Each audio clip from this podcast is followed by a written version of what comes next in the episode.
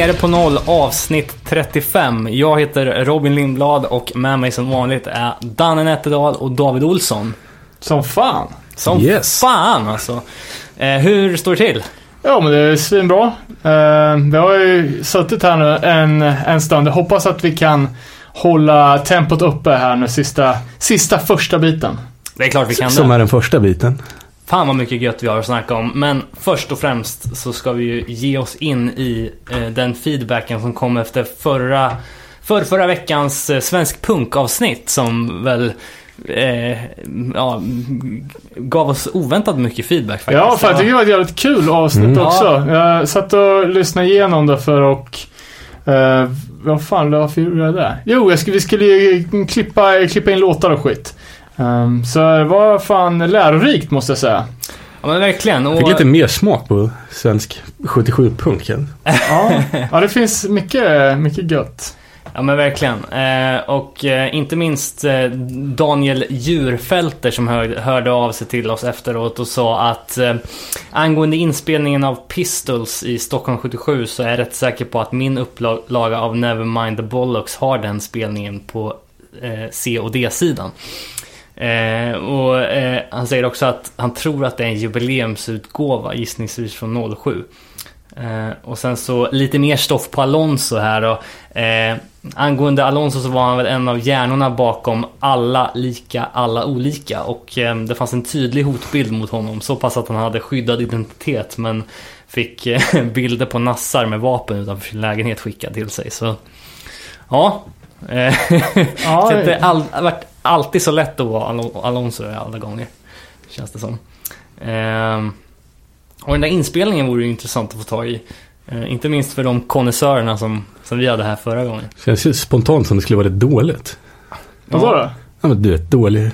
Fast ingen HD-ljud eller vad man nu spelar in i. Vad heter det? Flack? Ja, det är exakt. det du vill ha.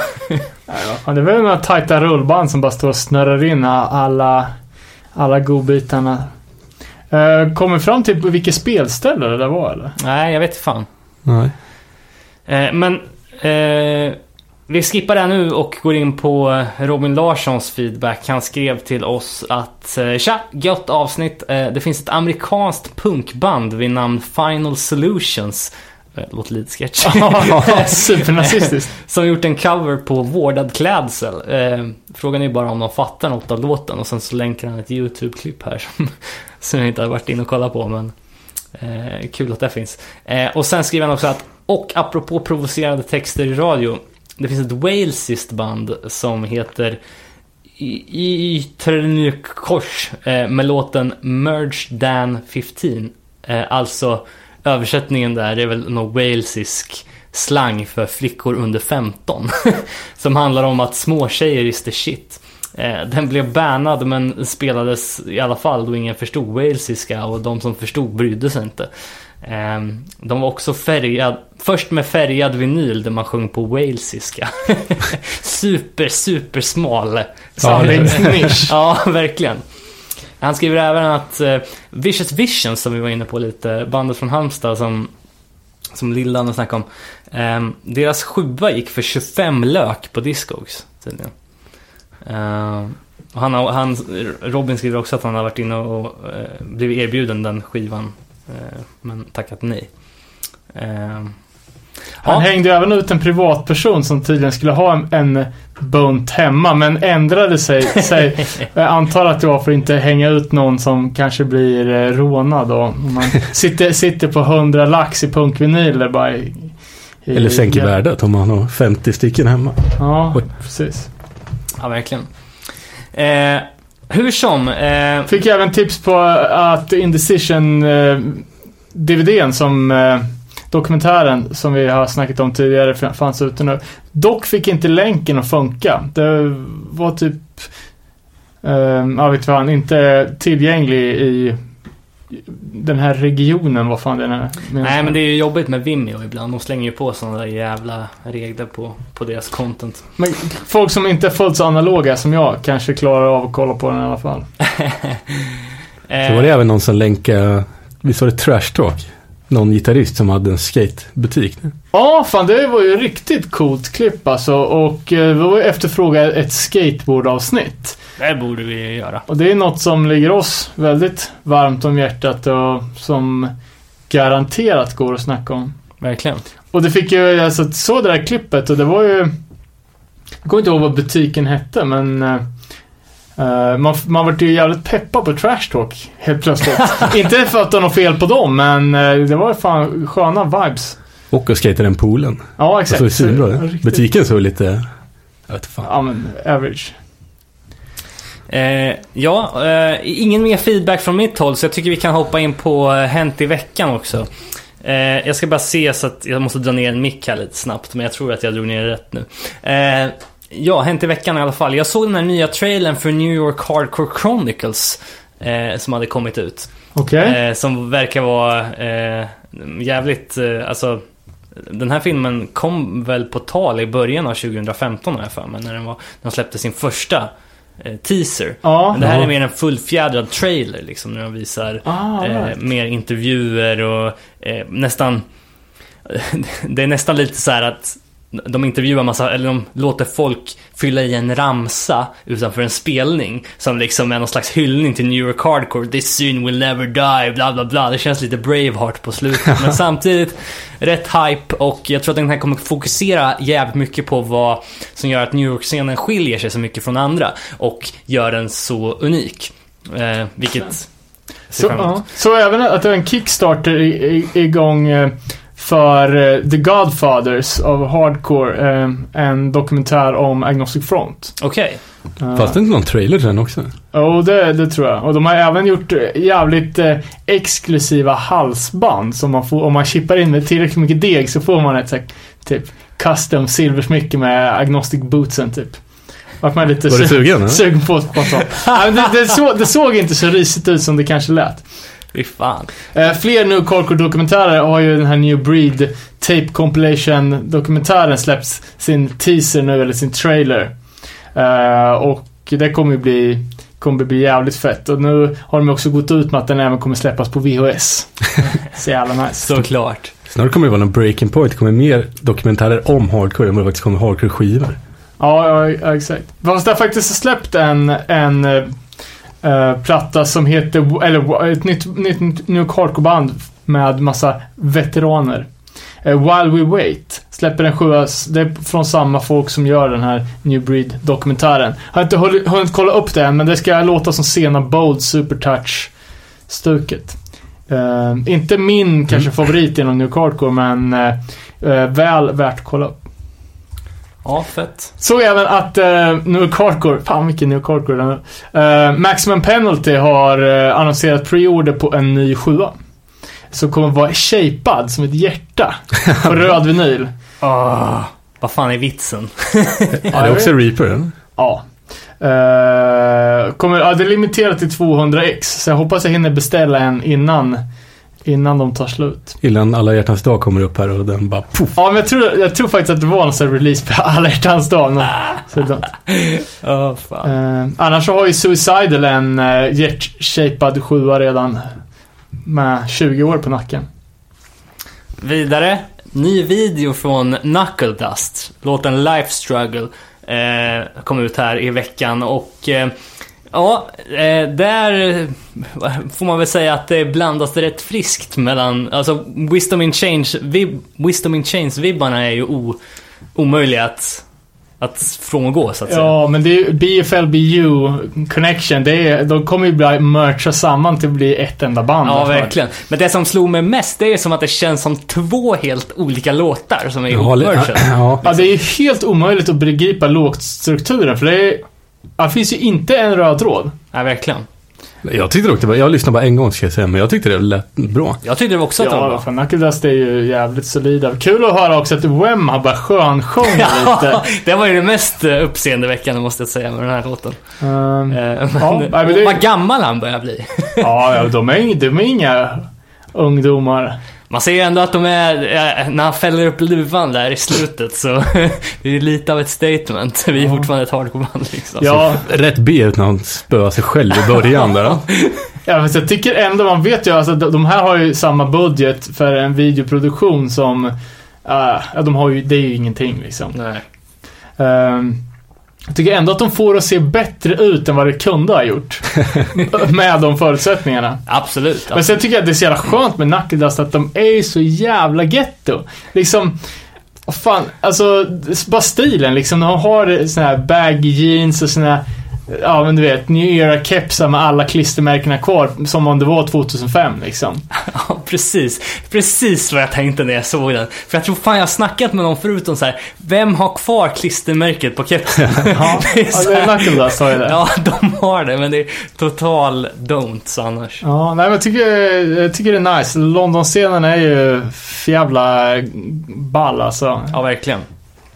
Jag, jag gillar det. Eh, ja, eh, nej annars fan jag vet inte. Jag har inte så jättemycket kvar uh, hänt i veckan heller. Jag har haft dålig koll nu. Eh, Men Ja. man är så slut också. Vi har ju suttit där, spoiler alert, och spelat in i fyra och en halv timme redan. Så att man är lite mör. Men Ja, vi kan vi toucha lite då på någonting som kanske få har missat. Att Phil, Phil Anselmo har gått ut med och eh, fått ett, en släng av Heil-tourettesen.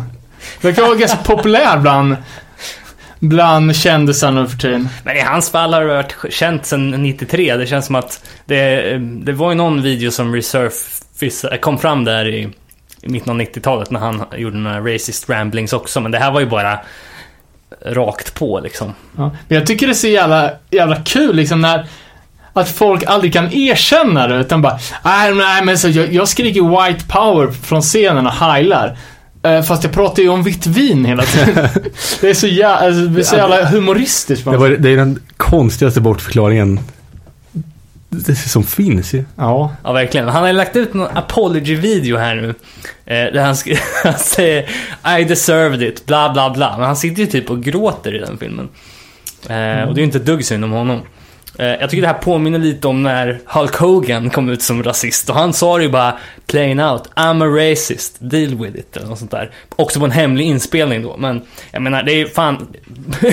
Ja, det är... Ja, det är fruktansvärt märkligt. Ja, det är sånt jävla, alltså, även om man nu är rasist, så är det är sånt jävla career suicide. Tänk på så här, svenska kändisar som Katarina Janouch, en så här, allmänt kända sexologen, eller som har massa så här, kröniker överallt. Ja. Hade ju gått ut härom, eh, häromdagen på Twitter och, och skrivit om marockanskt gatuslodder. Eh, men hur, hur fan resonerar man då? Först bara, eh, invandrad från Tjeckoslovakien. Och sen börja gå ut och skriva typ superrasistiska grejer om att folk som inte är födda i Sverige kan dra åt helvete. ja. Och sen... Och sen kommer den vanliga. Alltså jag menade... Nej, och sen bara bli förbannad på, för hon hade ju gått ut och backat när det hade varit någon, fattar du, någon så här, typ mobb av nazis och huliganer som hade spöat typ invandrare på random i Stockholm. Och då hade de liksom, typ ja, jag trodde aldrig skulle säga det, men nu är jag, håller jag på lag huligan. Ja, Och sen så så, bara sitta och klaga på att det bara, ja men, men det här, eh, jag får inte tycka att, eh, att eh, en mobb, ja men så, så jämförelse med en mobb som spöar folk och att hon tycker att hon blir Twitter-mobbad. Att det är minsann lika illa. Mm. Ja, det är, galning. Det är roligt att alla såna här jävla konstiga grejer händer samma vecka. Det är samma sak i USA. Den gamla eh, UFC-fightern Tito Ortiz som halvmexikan eller någonting gått ut och supportat Donald Trump som, som vill skicka ut alla mexikaner från USA. ja men det är något sånt där... De triggar igång varandra med alla tokstollarna. Alltså något bubblande självhat här. Eller så folk, folk, ah, fan. Folk har ballat ur helt enkelt. Ehm, och om man vill balla ur så kan man ju göra det på Discogs. Uh, balla ur på ett mer positivt sätt och eh, sätta sprätt på sina livsbesparingar på rariteter i punk-vinylformat. Har du gjort det eller? Nej, men det finns eh, nyligen upplagda mycket fina plattor. Eh, nämligen testpressar på både eh, Mind Threat, Teen Idols, Youth Brigade eh, och några klassiska Frontier Records testpressar med Adolescence och Circle Jerks. Vad är de Eh, prissatta? Därefter. Eh, och även den här Social Distortion 12 som vi nämnde vid något annat avsnitt som aldrig kom ut. Ja, fy fan, den måste ju kosta... Ja, som bara finns som testpress X. Eh, och själva, alltså eh, tryckmallen för Bad Brains Pay to Come 7 Oj. Som ligger på saftiga 35 000 US dollars. Ja, Det är bara att sälja en njure och lite blod så är det ju precis. done. Nej, det är helt sjukt. Det ska bli intressant att se om de, om de säljer dem där eller om de bara bouncear tillbaks Ja. till... Kan någon stå och köpa en ölburk för 12 000 kan ju någon köpa en sån där för. Ja, fast det var ändå... Ja, fan det är ju en kvarts miljon. Eh, apropå Va? skivor så Hur fick mycket sa du? 35 000 USD. Jaha, jag tror du menar kronor. Nej. Eh, apropå det så, de här skivorna som Postnord hade slarvat bort för mig, dök faktiskt upp här. Jaså? Ja. Så jag bara misstänker att det finns ju faktiskt ett par hardcore punks som jobbar för Postnord. Att de kanske har har eh, skramlat fram de här nu då för att rädda företagets rykte. Jag vet inte. Det blev lite eld i baken när du hyvlade dem. Ja, så det var ju jävligt gött i alla fall. Nej, det, det, det som var mest uppseendeväckande, inte hardcore-relaterat men ändå musikrelaterat, det var ju att eh, man kunde få köpa eh, meet and greet eller någon sån här VIP experience till Guns N' Roses nu när de är återföreningsturné för 25 000 kronor. Man fick inte ens träffa bandet. Eh, Vad fick man göra då? man fick gå in i någon jävla, ja, man fick gå i någon VIP-entré typ. Eh, och ha det lite gött innan spelningen. Det är väl per definition inte en meet and greet när man inte får träffa bandet. Ja, men jag tror att de kallar det för VIP experience eller någonting sånt. Bara. Ja, jag tror att den här Guns N' Roses reunion kommer ta mjölka fans på pengar till helt nya astronomiska nivåer alltså. Ska det ska vara lite kul att bara kolla upp. Jag ser det, de gör ju reklam från ett jävla online-casino med Guns N' Roses slott. fy fan. Och hur mycket jävla kringskit de pumpar ut på den här grejen alltså. Men, ja, vi får väl hålla det som en stående punkt varje vecka. Att vi förfasas över Ja, Guns men N' ve Roses. veckans Guns N' Roses marketing. Eh, ja. Nej, vad fan, vi hoppar väl på dagens eh, ämne. ja, jag ska bara nämna en grej. Ja, det får du. Det, kan, det kan vara intressant. Jag vet inte om det här är en Burning Heart Records release från början, men jag såg att Satanic Surfers gör repress på Hero of Our Time via något brasilianskt eller sydamerikanskt bolag. På Eh, vi- vinyl eller? ja, Eh, ja, vinylrättigheterna var väl på Ferret eller Janet, jag kommer inte ihåg. okej. Då har vi klargjort det. Veckans huvudämne, Epitaph Records. Vi säger välkommen till Erik Olsson från Millencolin.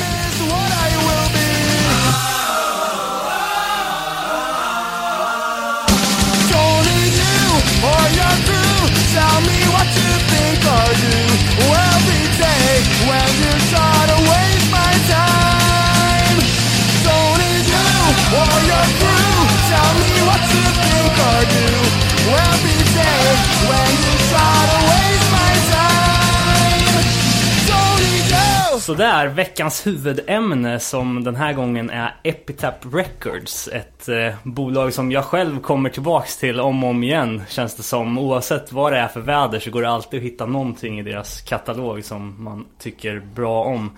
Eh, och idag, dagen till ära, så har vi en expert på ämnet med oss får man väl säga. En person som med sitt band är signad till bolaget. Eh, Erik Olsson, välkommen! Tack så jättemycket. Skitkul att ha dig med. Grymt kul att vara med. Jag är ju en trogen lyssnare så att eh, det ska bli riktigt kul. Och bandet i fråga är ju då Örebros stolthet, Millencolin. Precis. Eh, och vi- tänkte väl gå igenom lite Epitaph Records, deras eh, historik, vilka betydelsefulla band för oss som ligger på bolaget och eh, kanske zona in på vissa mer än andra. Eh, men eh, vi kan väl börja med lite historiken kring bolaget, Danne. Ja, jag tänker på uttalet. Eh, väldigt intressant, för jag vet att du säger epitap. Och eh, alltså, jag har alltid uttalat det epitaf med ett tydligt F. Epitaph heter det. Så är jag också. Men-. Ja, ja, alltså, Fa- Faktum är att jag har ju kikat på lite intervjuer och så här. Och såg en, ett, ett klipp med mannen bakom det här då, Brett Gurwitz. Eh, där han säger epitaf med, eller epitap med P. Och nu, jag tänkte bara det här måste jag ta med mig i ett ljudklipp. För att... eh, har du det med? Nej, det, det kommer jag hittar jag aldrig igen. Ah, jag tror, jag har suttit i ett möte en gång med, med Babs Brett. Eh, jag, jag och Babs var över och eh, spelade upp Home from Home när vi hade spelat in den plattan för Epitaph. Och då satt vi i ett möte och Babs uttalar väldigt märkligt. Eh, jag kommer inte ihåg hur han sa det, men han sa det så konstigt så att de fattade inte vad han snackade om när han sa Epitaph. Så jag fick fylla in i där. Ah, han menar Epitaph alltså. Ja. Okej. Så jag tror, jag tror att Epitaph, är det, är ju en run, är det? En gravsten, en runskrift. Eller så här gravskrift på... Ja, precis. Är, ja, jag, om det är samma sak som obituary. Eller om det är själva epitaph, om det är själva skriften på stenen. Det, det är skriften på, det, det är liksom som, det är väl det här. Heter det inte samma Born- svenska typ? Att, att, ja, kanske. Ja. Skitsamma. Ja, der- deras eh, första logga tycker jag var genialisk med. Den grav- formad en som, som en gravsten. Och den har jag försökt smyga in i artworken på alla våra plattor. Fast de, nej, ni måste stoppa in den nya, det är bara ett E. Den är, Ja, just det. Som grafiker så tycker jag att det är vansinnigt att gå ifrån en sån tydlig. Den är liksom bara, den är klassisk. Jag tycker den är skitsnygg den första, den är så enkel. Sen hade de någon skum logga när de eh, gjorde en Hot Rod, va- hot rod variant. Mm. Så lite Big Daddy Roth. Med, när de gjorde en seriefigur av den här gravstenen som hette Egbert och som körde någon Hot Mm, Rod. Exakt. Eh, jag hittade, Larsson lyckades gräva fram faktiskt första gigget vi gjorde i USA. Som var ett showcase i downtown LA som Epitaph eh, satte upp. Då är det den på där. Så det var just runt den där 95-96 tiden. Kort. Kortlivad? eller? Ja, jag hade en sån här Zippo-tändare med den på vet jag. För man fick utav dem. Ja. Eh, bolaget startades i alla fall av Mr. Brett eh, för att släppa den första, första sjuan. Och det var ju, alltså som så många andra västkust av de större punkbolagen, liksom en, en helt eh, en, en DIY-grej. Ja, det var väl egentligen bara en, en logga och en postbox typ i början. Ja, en, garderob. Ja, men som, som eh, SST var nere i Long Beach för Black Flag eller som Alternative Tentacles var för Dead Kennedys i, i San Fran. Eh, och eh, bolaget släppte ju, förutom en sjua med Vandals, Peace Through Vandalism, så var det ju bara de första släppen var ju de olika Bad Religion, de tidiga Bad Religion-plattorna. Och någon gång runt Eh, 87-88 så, så började bolaget även släppa andra prylar. Eh, och då var det grejer som, som Brett hade producerat och spelat in i sin studio West Beach. Eh, till exempel grunge-bandet L7. Och, eh, ah, li, lite andra grejer som, som inte riktigt hade det här, det som skulle bli det klassiska Epitaph-soundet. Eh, men i studion såg jag även att man spelat in ganska mycket coola hardcore-prylar. Eh, bland de Typ? första grejerna säger Seven Seconds Walk Together Walk Together. Åh fan. Eh, och eh, social, social Justice som är Downsets hardcore-band innan de blev rappers. Och även Course of Disapproval. Eh, och Youth Brigade. Och Orange County Youth Crew-bandet Instead. Som också kommer att släppa på på Bad Religion. Eller på Bad Religion, på eh, Epitaph. Just det. Men det kändes ju ändå som att ett av de första icke liksom jag vet inte, det var säkert kompisar till dem också men de signade väl NoFX någon gång där också i slutet av Mm. 80-talet? Ja, men de var väl ett av de första banden där också. Deras... Fanns Fat Wreck då? Nej, nej, nej. Det, det startade ju Fat Mike senare.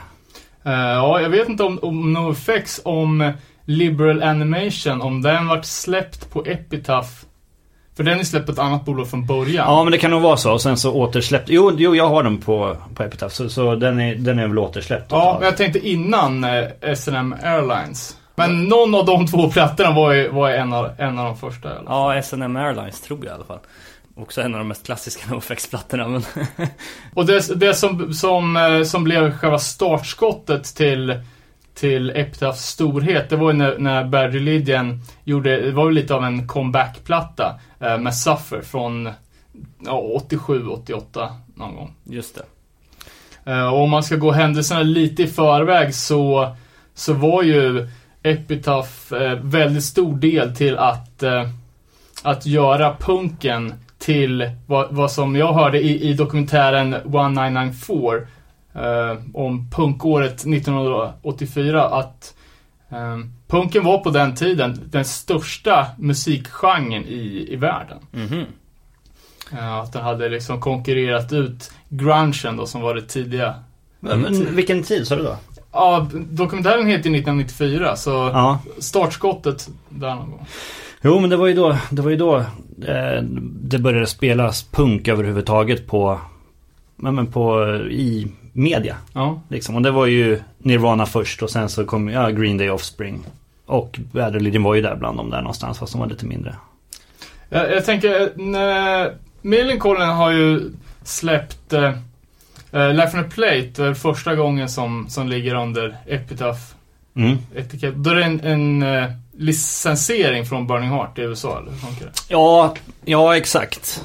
Ja det, ja, det vart det ju. För att eh, vi hade ju kontrakt med Burning Heart så att de licensierade till, till Epitaph. Eh, hur, hur, hur såg bolaget ut då? Ja, det hade väl gått ur garderoben antar jag. Eh, Alltså, vilket hur- Epitaph menar du? Ja, men hur, hur stort var det? Alltså det var skitstort då. Det, var- det var ju Det var ju deras totala storhetstid. De hade De hade anställt jättemycket folk. De hade öppnat Europakontoret i Amsterdam. Och eh, ja men Offspring sålde ju makalöst utav deras Ja, smash. right. det var, ja, det var så, så pass alltså när det redan var... var. Var det där på kontoret eller? Ja, ja, det har varit Hur stort var det? många, många gånger. Eller var det hundra anställda eller? Eh, vad kan det ha varit? Eh, gissningsvis kanske en 30-40 personer och sådär. Det stod en stor tågstation i Silver Lake. Det är, om man åker Hollywood Boulevard från turiststråket så åker man bara, ja vad det blir för något håll, eh, söderut kanske blir, mot, mot downtown. Så det ligger på Hollywood Boulevard, gör det väl va? Eller Sunset kanske? Eh, Ah, nu minns- Sunset ligger det på nu i alla fall såg jag. Ja, om det är samma. Om det, om det är Sunset då, då, om det är Sunset det ligger längre bort på. Eh, och sen en gammal tågstation. Och alltså när vi kom dit, det var ju alltså sjukt stort. Och så hade de alltså en stor blomträdgård bakom också. De hade typ två anställda som bara skötte trädgård. liksom den nivån snackar vi på, på, på eh, kontor då. All right. Nej, jäkligt grymt schysst. Och Brett, eh, sinnessjukt schysst kontor där inne. Och någon sån här för, för mötesrum med massa grymma såna här samlar-items överallt. All right. Lite, lite rolig kuriosa är ju faktiskt att det tog ju Epitaph 18 år innan de signade ett europeiskt band. Men de signade faktiskt ett band som jag har snackat om förut, nämligen Eye Against Eye. Det, de var deras första europeiska eh, signing faktiskt. Jaha, Eh, fan. De släppte sin eh, härliga platta Head Cleaner där 98 sen. Ah. Så, I alla fall eh, vad jag kan ha läst mig till. Jag kan ha fel men, Ah, ingen aning ärligt talat. men eh, enligt Wikipedia i alla fall så, så är det så. Men det är lite kul. Eh, och sen kom väl ni kort därefter då antar jag med Ja, vi, vi vart väl, det var, det var 95 eller 95-96 eller någonting sånt där. Okej. Vi, vi, vi var signade där. Ja, så det måste varit i samma veva då. Ja, de där minns jag inte överhuvudtaget. Nej, nej de var ju, de hade en stor skiva, det var ju Head Cleaner liksom. Okej, de var med okej, i, lite olika sammanhang men jag upptäckte dem nog i något, tv-spel. Ah, ja. Eh, som de hade soundtracket. Okej. Vad, vad är det för typ? Ja men det är ju skate alltså. Eh, klassisk skate, punk typ. Nu kanske jag är helt yr och bara glömt bort det här bandet, men jag, det, det, det är märkligt, jag borde ju Ja, känt de till är dem. från eh, Nederländerna faktiskt. Jo, men exakt det där bandet ja. Ja, just det. Ja, det ringer en liten, liten klocka. Men de släppte den och sen så bara försvann de. Ja, men just det ja. Oh, jo, jo, men exakt. Och det där kan nog ha hö, hört samman med att de öppnade i Amsterdam-kontoret där i samma Mm. veva. Så att då tog de säkert ett, liksom ett band, Lokalband, ja. ett band därifrån. Som, det stämmer nog. ja, Men om vi ska hålla, försöka hålla kronologin. Det finns ju mycket att, snacka om vad, på, vad, vad som hände på Epitaph och vad som släpptes därifrån under storhetstiden. Men eh, om vi ska gå, gå tillbaka till, till tidiga 80-talet. Eh, snacka lite om Bad Religion. Vad som, ja, då, som, som sagt de första släppen från, från Epitaph. Från, jag har alltid hört att de har varit från Hollywood. Men tydligen så, så läste jag mig till att de var från San Fernando Valley. Som är det som kallas för The Valley va? Burbank är ju The Valley. Ja. Eh, sen för den, fast det är ju stort. Alltså The Valley är ju det som ligger bakom, bakom kullarna där. Ja. Helt enkelt. Det är ju, Bakom i, Hollywood-skylten. Ja, exakt. De där bergen där så åker man. Det är ju, eh, det där, vad heter de? De stora studios. Universal, Universal. Studios och, och så vidare ligger ju där. Och sen så, ja man åker ner där. Vi bodde, när vi spelade in Pennybridge Pioneer så bodde vi där i Oakwood Apartments där. Bakom precis. Man åker ner till Burbank. Och så ligger det massa, massa tv-studios. Och sen, sen är det ju liksom jag tror The Valley är liksom så långt nästan det går bortåt där sen. För det, det är som, som Suburbia liksom. Ja. Thra- jag kommer inte ihåg i Thrashin, filmen Thrashin. Han, är, han bor ju i The Valley. Okej. Ja, det, lå- det, Valley Jerk ja, det de ju. lå- låter lite ocoolt att komma från Ja, The för han, Valley. han liftar ju liksom in i början. Han vaknar upp i sängen där och, och gör någon bombdropp ut från Fönstret. Ut, ut från fönstret. Och sen hoppar han upp på någon pickup och då är det ju Suburbia liksom. Så åker han in till, Ja. till Venice gör han väl där. All right. Ja, fan. Eh, men Berlin hade ju ett, alltså på, på den första, första släppet eh, som vad fan, How Could Hell Be Any Worse och uh, sjuan som, som också som hette Bad Religion som kom eh, tidigt, tidigt 1980. Så hade de ett sjukt, alltså det klassiska eh, ja men LA hardcore melodiöst hardcore soundet liksom med det är snudd på Onkel Konkel doftande gitarrljudet. och sen just med att liksom att trummorna kompar hela tiden på symbolerna. Och de kör inte så mycket hi-hat liksom. Men det som, det som skilde ut uh, Bad Religion från, från de andra lite, ja men typ lite hårdare banden kanske. Eh, var att de var en väldigt melodiös sång. Ja absolut och det, det är ju där någonstans som liksom skapade hela Epitaph-soundet var ju, var ju melodiös sång och liksom stämsång som och alla så här Uzi och grejer som, som, som Bad Religion har hållit på med. Jag vet inte riktigt om, kommer jag inte ihåg de första låt, eh, hur mycket stämsång det är där men, men alltså de var ju Melodiös sång är ju liksom, ja de var ju pionjärer på det tycker jag. Eh, och hörde att The Jam var ju en stor inspirationskälla. Uh, ja, men fr- från, från början. Uh, och någonting uh, liksom, ah, var bra på att sjunga var ju att så, sångaren Greg Graffin var, sjöng i kör, kyrkokör. Gjorde han det? Skolad. Ja, alltså han sjunger ju, han sjunger ju extremt, han sjunger ju bra men han sjunger ju extremt lågt och det är ju väldigt, eh, det är ju en skolad röst liksom. Mm. Faktiskt. Eh, och jag läste att första sjuan släpptes i 3000 ex och den sålde slut på, på direkten. Mm. Eh, och samma år då släppte de, släppte de plattan och jag vet inte, den plattan är inte ri- riktigt, uh, alltså för mig är ju Barry Lyndon, det är ju det, de kanske fem plattorna som kom på 90-talet liksom. De släppte ju en platta per år där. Under, Mm. under, Jag var jävligt konsekventa med sin ljudbild. De var inte alls ute och sväva som många andra band. eh, var Ja. Ja, de svävar ju loss där innan, innan, Ja, innan exakt. Suffer. Exakt, men inte efter liksom. Nej, sen var det ju det. Och Usin Ass heter det ju såklart. Usin Ass, det är något helt Varför, annat. vad är det då? Nej men de, de skriver det till och med och jag vet, det var ju någonting som vi försökte kopiera direkt. Ja men det är alla körer. Alltså alla sådana här, ah, alltså. Aha. Eh, och Brett eh, berättar ju också trixet var att vara väldigt nasal när man lägger dem där. Stämsången de där. För då går det igenom så jäkla mycket bättre. Så han liksom, mm, det är verkligen så här, nästan höll för näsan när han la de här bakgrundskörerna. Eh, ja, ja, vi sna- snackade ju om eh, att det var dåligt med sido eller så här, snedsteg, men det har ju gjorts en ganska flagrant ett ganska flagrant klavertramp på, på den andra plattan, Into the Unknown. Och jag, liksom, Jag, jag hade aldrig sett den förut. Det är ju sjukt märkligen. ja, och jag Ja men hade den, den, hört den det. ja, Nej, de sopar den ju lite under mattan också. Ja, ja, det finns ju inte med på Spotify till exempel och det... Alltså jag har alltid vetat att, att den är konstig och dålig, men jag hade aldrig hört den. Är den dyr eller? Du som har koll.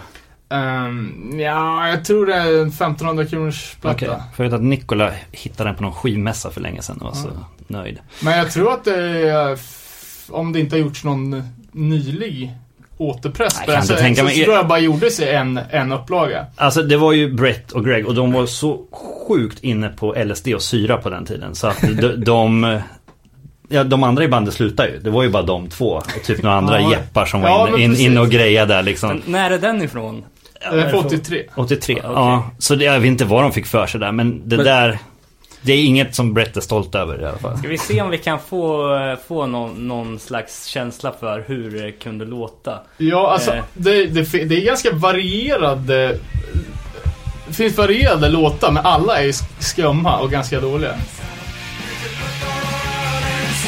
Ja, det låter ju ändå lite... Ja, det här har inte jag hört på... Jag har bara hört det någon gång. Jag har inte skivan själv.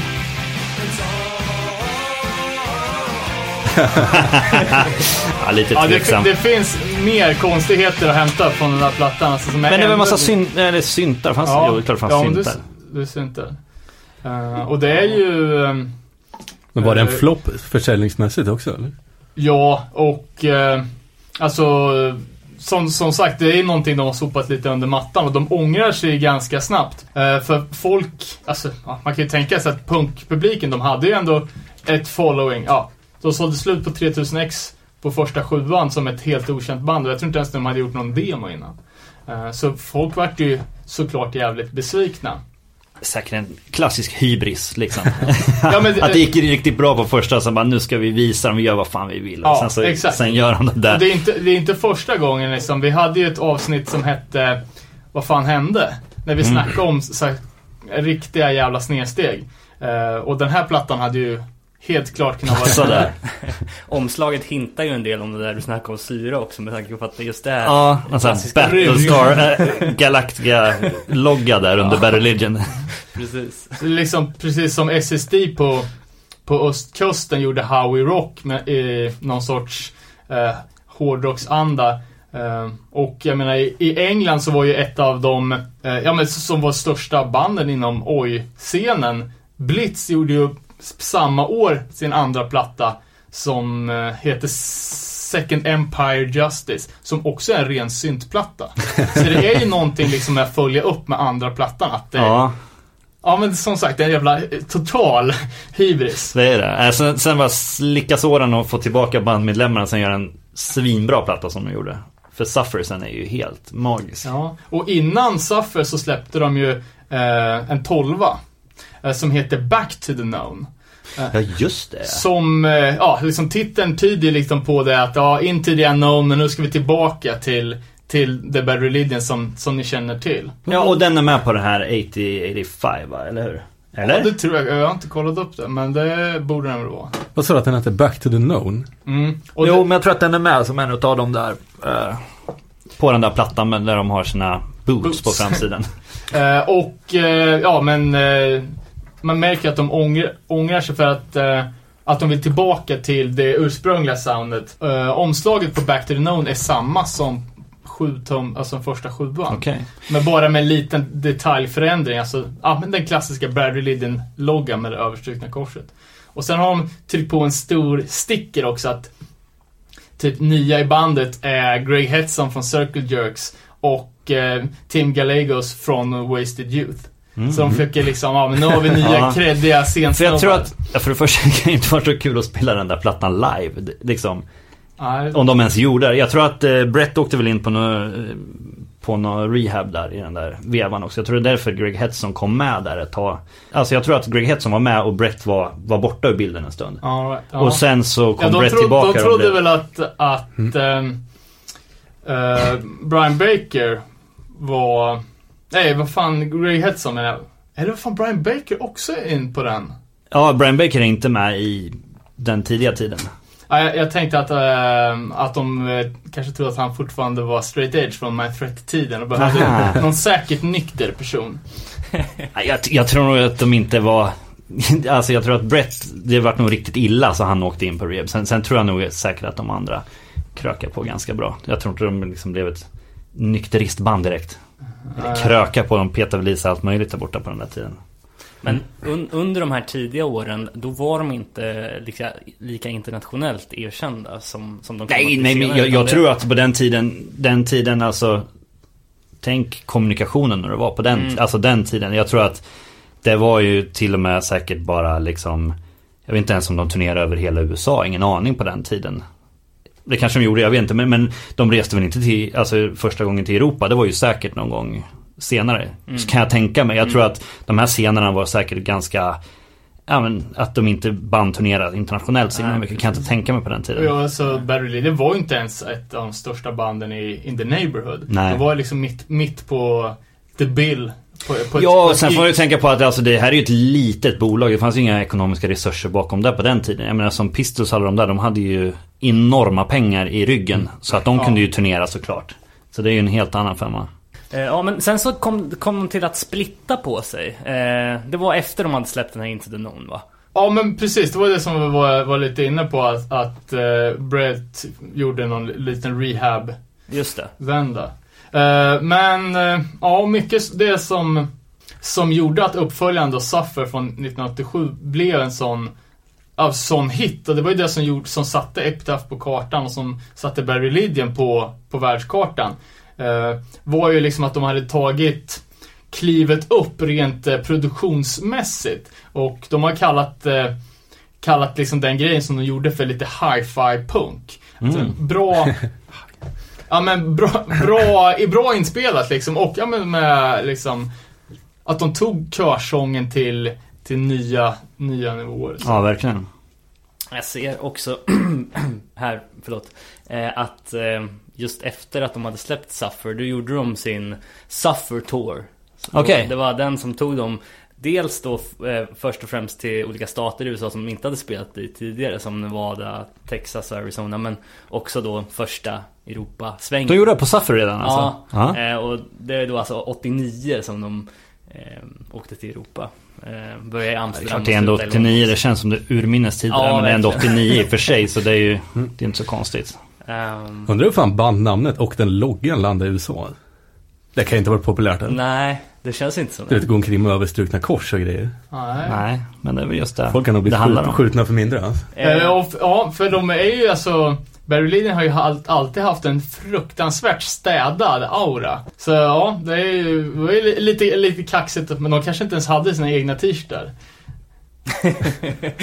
Hade på sig? Ja, Nej, det är det värre, värre att ha Barry Lydian t-shirten som ett fan än att Spela vara... i bandet. Ja, så som ingen, ingen vet vem det är. Som de ser vi, ja, ut som, som, som, Som vem som gubbar. helst. Ja, men det är ju ett smart, alltså.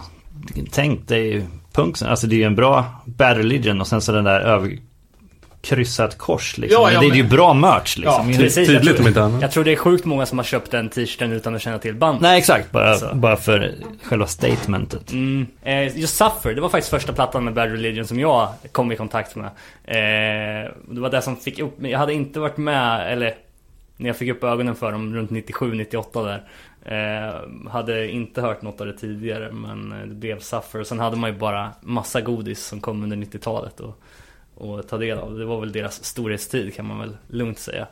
Eh, med releaserna av No Control och Against the Grain och Generator och sådär. Ja, men alla de där plattorna, alltså eh, Suffer, No Control, eh, Against the Grain. De, de tre känns ju verkligen som de sitter ihop. Mm. Och det var, alltså jag, jag började lyssna på Bad Religion var väl kanske 90 eller något sånt där.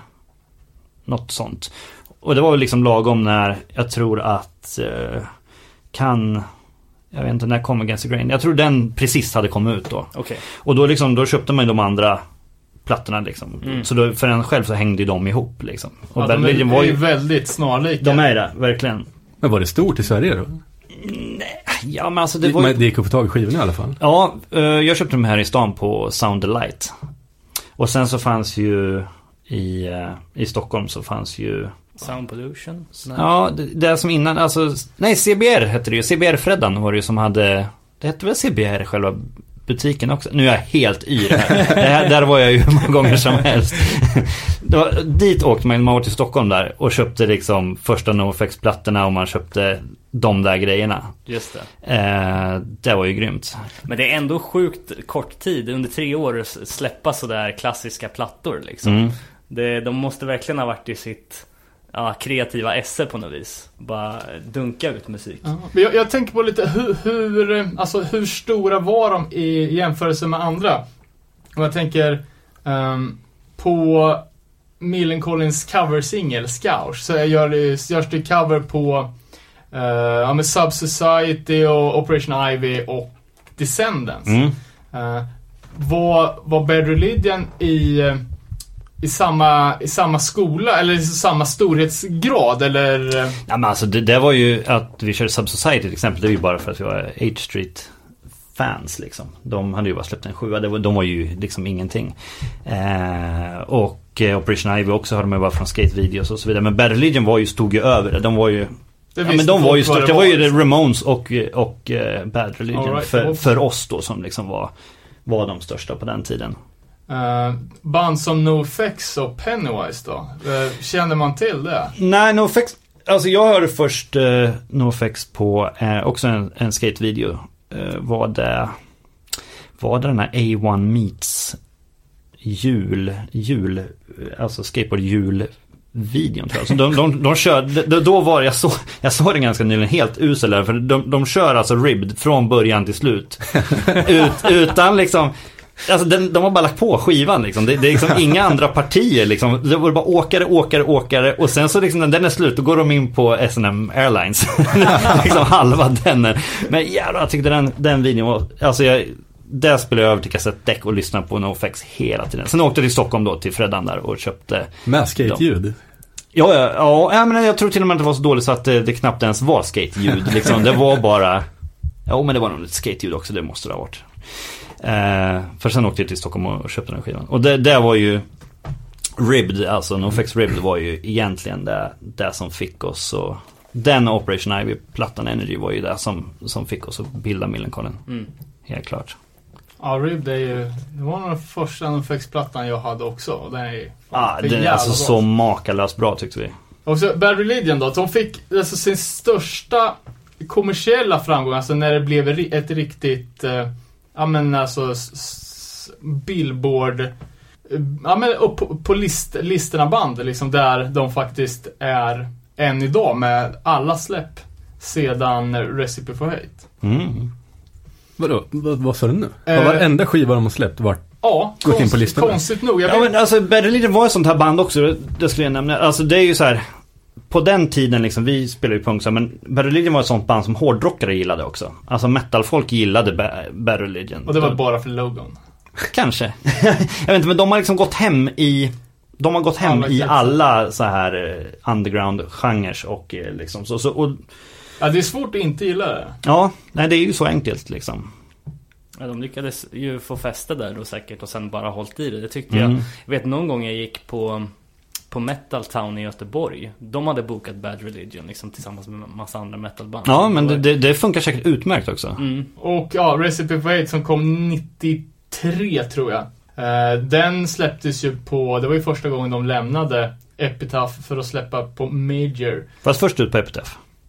Alltså den släppte Ja, jag har den på. Epitaph. Ja, de släppte den först på Epitaph. Eh, Sen på och, sen, och sen så liksom, jag tror de skrev kontrakt med Atlantic liksom under processen. Fast jag tror han kom ut på Epitaph. Jag är 99% säker på att på min skiva står det Epitaph i alla fall. Och sen så återsläppte de det på, på Atlantic då. Och fick väl säkert mycket större distribution där. Ja, för där kan man ju nästan spåra ett, ett ganska, ja, jag antar att det är alltså ett litet karriärsdrag liksom med, med dels hur, hur plattan har marknadsfört också, men också hur vissa låtar kom att Alltså att eh, soundet på, på vissa låtar är mer som det, det som kallas för eh, adult oriented rock. Ja men det, är- där, är, där är ju han, eh, det är väl den plattan som han, Eddie Weather är med va? Eller hur? Okej, ja, det jag vet inte. Fan vad han är med på grejer. Jo, han är ju med på en låt. Visst fan är det Recipe for Hate? Jo, det måste det vara. Jävligt bra låt. Han kör ju ett eh, legendariskt wail. Wailning på den låten. Den är svinbra den låten, den kan du köra.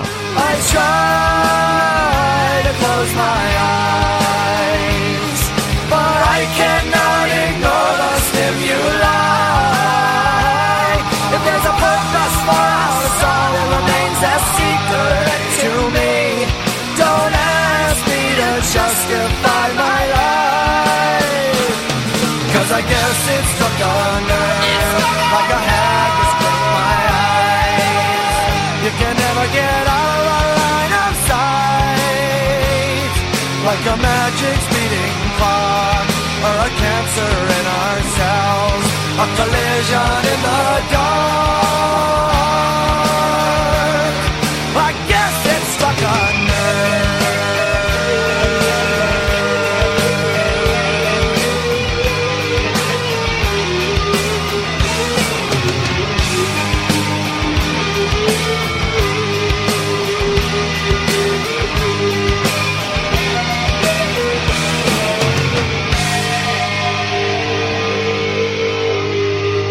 Jam måste vara stora på den här tiden.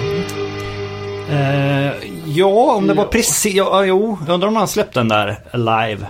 Det är som va? har gjort någon grej av att, du vet, fita på up and coming, lite yngre band. Ja, för det här var ju... Han gör det hela om, tiden, ja. om, den, om den var från 93 så känns det som att det var ju precis i skiftet där från att uh, Pearl Jam och de andra grungearna skulle lämna över liksom, Ja, definitivt. Jo, då, då, pokalen till, till eh, de stora punkterna. Exakt, men de, alltså, de kände väl säkert varandra. Och han lyssnade väl säkert på Bad Religion och sen så polare-grej ska jag tippa på.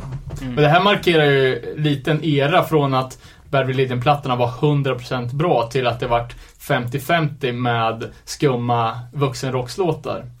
Eh, och man märker ju att den här låten är släppt som någon typ av eh, det är en radiosingel. Så var det var ju det här som Atlantic ville, ville marknadsföra. American, Ja, men alltså, men- American Jesus och den här var de två. Ja, fast den är ju inte ens... American Jesus, den är från Generator va? Är den från Recipe from Hate? Ja, jag tror det. Det kanske den är. Eh, Men ja, fast var det inte som så ändå att den här producerar de själva och sen kom Atlantic med in i bilden? Eftersom de släppte den ju på Epitaph först. Ja, men, ja, men jag tänker att eh, valet av radiosingel. Ja, jo såklart. Tycker För du det- inte att låten är bra? Eller? Nej, jag tycker den är så bra. Vilken? Den Inte. vill lyssna på? Nej. Jo, det är, alltså, det är så klassisk, eh, klassisk låt, jag kan inte... Det är Ja, bara det- Bad Religion liksom. Nej, jag älskar den här plattan faktiskt. Ehm, ja, men det, när det finns så många andra bättre Ja, det men som- American, American Jesus är en av de absolut bästa låtarna de har gjort. Ja, Jag har hört den så jävla det är många gånger, så det är lite gjort. Men eh, den är jävligt bra. Stort ögonblick när vi spelade på vårt 10-årsjubileum så var ju Brett här i Örebro och spelade. Så körde vi American Jesus och eh, 21st Century Digital Boy körde vi med honom på, på scen. Och ZTV Vimans var där och filmade alltihop. Kolla på efteråt, lät skitbra ljud, de fick in svinbra ljud. Sen så tappade de bort kassetterna. så det där, det där är bara helt borta. Det synd liksom. Tre kameror filmar de med och allting. Det finns med på ett litet, litet inslag om Millencolin Open. Och då hör man i bakgrunden att vi kör American Jesus tillsammans med Brett. Okej. Och det var ju ett- innan eh, mobilkamerafilmningen också. Så. Ja, ja, ja. Ja, eh, mer då eh, på eh, Bad Religion-spåret, deras diskografi. Vad, vad tycker ni om två, post 2000-talets plattor? Ja, det är en rolig fråga. När slutar man lyssna på det?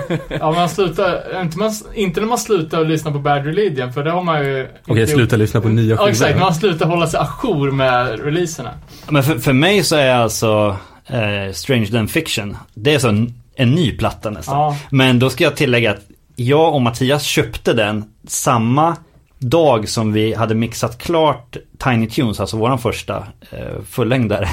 Eh, då åkte vi hem från Finspång och då hade den kommit till Sound Light. Oj, jäklar. Så alltså 94 köpte vi den och den känns fortfarande som en Ja, men som en sen Religion. Och det är liksom, det, det var våran karriär börja liksom. Ja, ja, det var den, den sista skivan som jag lyssnade riktigt mycket på. Och Den är svinbra den också. är även den, den första Bad Religion-skivan som jag, som jag ägde.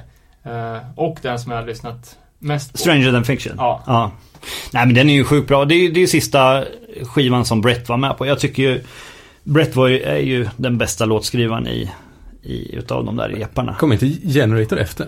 Nej. Nej, den kom, Två den kom plattor innan, ja, innan Recipe for Hate. Jag, jag lyssnade fram till New American, men jag tyckte fan den är rätt bra. Alltså det är okej. Jag, jag fattar inte varför jag... Ja men det vart... Det var, man vart ju lite så här... Eh, eh, pro Brett, Brett också eftersom man känner honom också. Jag, jag vet att... Eller... Det vart ju en liten... Lite bråk där och grejer. Men... Eh, alltså man tyckte, man tyckte att det inte var riktigt Bad Religion när han hade hoppat av där. Ja, för han slutade mitt i en turné va? Kommer inte ihåg precis när han slutade men det vart ju ett bråk där. Och det hö- hörs ju också, det finns ju ett liveklipp, eller har säkert funnits flera stycken, när de ändrar till uh, know why Gurevich cracked istället för Hemingway. mm. Eh, och ja, syftar till hans då förmodade drogmissbruk, att han skulle vara tillbaka på, på ja, någon typ av missbruk och att... Jo, jo, men alltså först, jo, han var ju grovt inne på heroin första gången vi träffade honom. Han var ju påtänd under- alla möten vi hade med honom där i början. Liksom.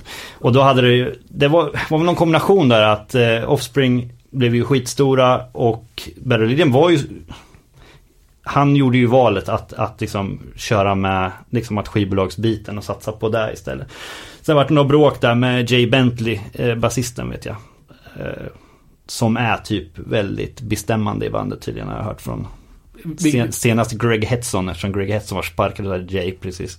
Eh, eh, och eh, Brett gjorde ju även, han gjorde solo, solo, eh, ett soloband som heter Daredevils. Har ni hört det? Ja, jag har, jag har en promoskiva från eh, något gammalt fanzine. Jag kommer inte, jag, Den, det är en låt som heter eh, hey, I Hate You eller något sånt men där. Och den handlar ju om Jay Bentley. All right. Intressant, för det, det var ju en, den kom ju på Ja. CD-singel, den låten. Ja, det måste jag hem och lyssna Den på. är bra. Vad är det för ljudbild på det här då? På det? Nej, det låter som Religion fast då är det ju Brett som sjunger istället. Mm, okej. Och han sjunger ju bra. Mm. Den är svinbra den, den EPn. Fast det vart liksom inget mer med den. Nej, okej. Men hur lyckades han driva Epitaph om han knarkar? Eh, ja, man klarar tydligen det. Han har ju, han har ju berättat, han har ju berättat väldigt öppet om, om alla de här grejerna. Men han var ju så jävla skum den första gången när vi, vi var där liksom. Han har ju mega... I, för det först, första gången... Ja, det var ju första gången vi träffade. Då var, åkte vi in till kontoret där helt enkelt. Kom han farande liksom väldigt så här speedad och bara låg några boxningshandskar och så bara ta på de här sen till Niklas och bara började de boxas. och så här, var sjukt märkligt liksom. Och han var ju sån superidol för oss då liksom. Det var ju innan vi kände honom överhuvudtaget. Och det var ju liksom Första ja, mötet. 20-årsåldern. Vem? Vi? Ja, ja, ja, ja exakt. Ja, Ja, ja, men så jag det var typ 19 tror jag. Något sånt där. Ja, så det är som, ja. Kommer till USA kanske, eller som en av de första gångerna. Ja, ja, men man var ju Så nervös. För det första så var det ju på den tiden, jag menar vi spelade amerikansk eh, punkrock, Kalifornien punkrock. Och, och liksom, hur ska de motta ett europeiskt band, ett svenskt band som kommer att göra deras grej liksom. Så vi var ju nervösa överhuvudtaget liksom. Men fanns det några andra? Ja, då var de där Against Iron. Ja, de där, men jag tror inte att de var i USA någonting. Alltså Nej, vi var ju första europeiska bandet, Ja. vet jag ju i alla fall. Liksom som var, vart verkligen ett, ett Epitaph-band. Mm. Ja, ni körde väl eh, Warp Tour tidigt också? Alltså, Ja, 97 var första, fast då hade vi redan gjort två hela eh, USA-turnéer. okej. Första turnén gjorde vi tillsammans med förband till eh, Down by Law. Och Good Riddance var första förband och sen så var det vi. Och vi gjorde ju he prick. Det var första gången vi åkte dit. Vi åkte dit och så var vi en vecka i Hollywood och bara hade, gjorde grejer med Epitaph. Och eh, spelade det här showcase-gigget i downtown LA på ett jävligt skabbigt ställe som heter Al's Bar. Eh, och sen Sen passade vi på, så jag tror att samma veva som vi spelade Nej, det var nog turné nummer två så spelade vi på Descendants återförening på Whiskey A Go-Go. Det var jäkligt grymt. Eh, och få spela där. Eh, men, men vi var kvar där i LA-området i en vecka. Och sen drog vi iväg på över en månads turné i, i van upp med, med Down by Law Riddance. Okej, Sjukt kul. fett. Eh, ja, eh, jag vet inte om vi ska hoppa på något annat än Bad Religion, för, så vi hinner med allt. Mm. Kan det är mycket snack om, jag skulle bara vilja eh, toucha lite snabbt på den här julskivan som, som Bad Religion kläckte ur sig alldeles nyligen. Fan. När kom den? Var det för, förra året eller förra året? Ja, det är något sånt där. Eh, och jag läste en, eh, en intervju som var i Rolling Stone om det, gick ju lite, det var ju lite med glimten i ögat när eh, överskriften är liksom bandet som Ja, Bad Religion som haft en sån någon sorts antireligiöst tema gör en temaplatta för att fira Jesusbarnet. Liksom att det blev lite paradoxalt. Men är det någon som har lyssnat på den? Jag, jag, eh, lyssn- vi lyssnade på den i min bil när vi åkte till en spelning här. I, när vi gjorde några Sverige-gigs här nyligen. Det var så första gången jag har lyssnat på den. Och vissa låtar är ju urusla alltså. Men sen var det några som var riktigt, riktigt bra där i. Men det är inte, du vet, så här, klockspel och... Jag vet inte vad det kan är Men, men nu, nu har jag dålig koll. Alltså texterna är. Så, ja, men det är ra- rakt upp och ner. det är rakt upp och ner. Ja, och eh, det som resonemanget var så jävla konstigt för det blir ju Alltså varje gång ett band använder ordet eh, Det är ett naturligt steg för oss Så är det ju Någonting som inte är naturligt liksom.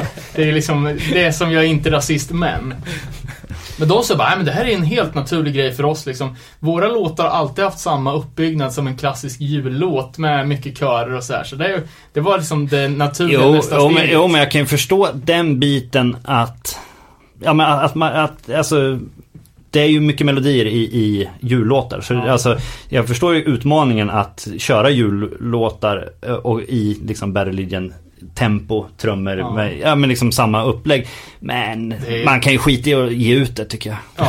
man kan ju köra det bara för att det är schysst. Nej jag vet inte, jag tycker också det Jätte- klingar illa med julskiva i. Ehm, och tråkigt nog så är Bad Religions cover på White Christmas populärare än American Jesus på Spotify. Nej. Är det så? Ja, tyvärr.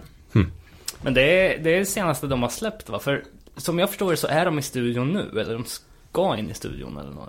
Okej, det där har jag dålig koll på. Jag läste någon artikel från i våras. Eh, som de sa att de var på väg in i studion. Men sen har jag inte hört någonting. Eh, så jag vet inte om de har något nytt på gång eller hur det blir. För nu har de ju tappat sin trummis också. Ja, exakt. Eh, så, Han gick över till Avenge Sevenfold. ja just det. Det är ju gamla, han är ju en legendarisk trummis. Åh, den trummisen spelar på... Han spelar även på Bretts det här Daredevils. ah, okej. Han är ju gammal Vandals-trummis. Och så har han ju spelat... Var det inte Vandals trummis som spelar naken? Ja men det, det, här, är, det här är ju det här är en, en senare Vandals trummis. Han är en skit, det är en sån här superduktig studiomusiker. Han var även med i en återbildning av Guns N' Roses vet jag. Wow. Eh, så han är en så sjukt duktig trummis. Jag kommer inte ihåg hans namn här. Nej.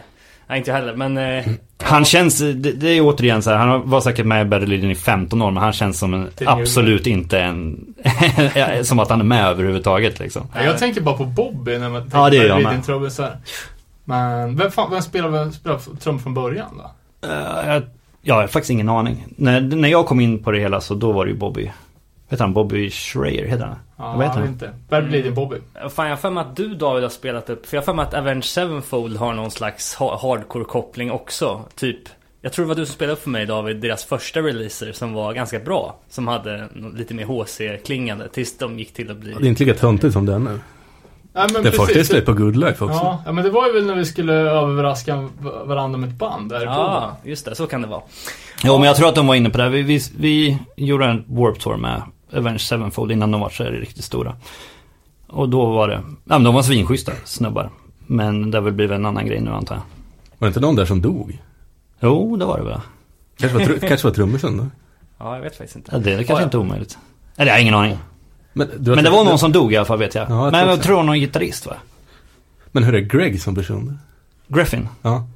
Eh, han är ju ganska lärare, liksom lite så här. Jag läste att han var någon typ av doktor Ja, i... han är väl någon sån där. Ja, exakt. Ja, Det- det är do- därför hans- Doktor i zoologi. Som är... Någonting med djur kanske. Ja, det, det, det skulle man gissa på. Hans texter har ju alltid varit liksom att folk, jag, jag kan säga jag har aldrig riktigt orkat läst hans texter för det blir så, det är så extremt mycket komplicerade ord och grejer. Ja, men sen liksom är det man också så jävla ju- mycket metaforer som...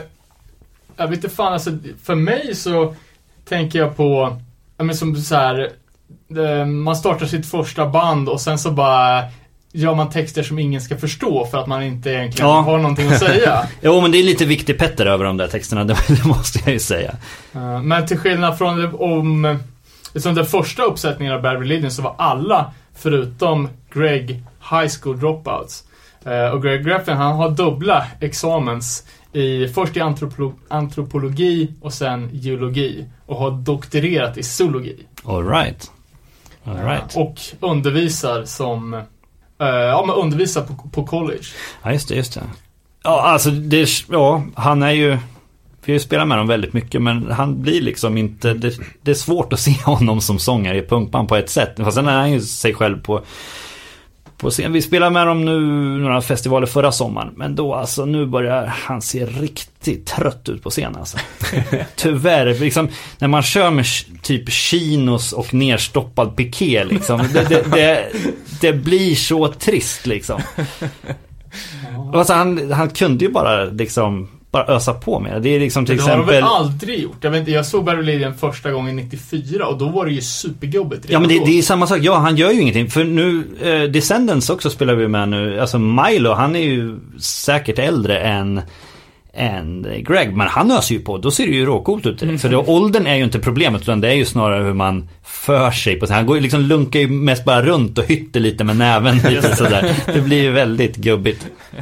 Ska vi gå in på ett annat band då? Eh, jag är lite sugen på att snacka om Pennywise. Mm. Eh, också släppt en hel del plattor på Epitap. Jag vet inte vart man ska börja riktigt, men de har ju hållit på nästan lika länge som Bad Religion va, eller? De är väl ett av de här originalbanden som... Ja, alltså Pennywise började ju 1988. Släppte första sjuan 89, så de har ju... Eh, det är väl andra generationens Epitaph-band. Men det var ju ett av de första banden som släppte efter att eh, Epitaph hade blivit ett...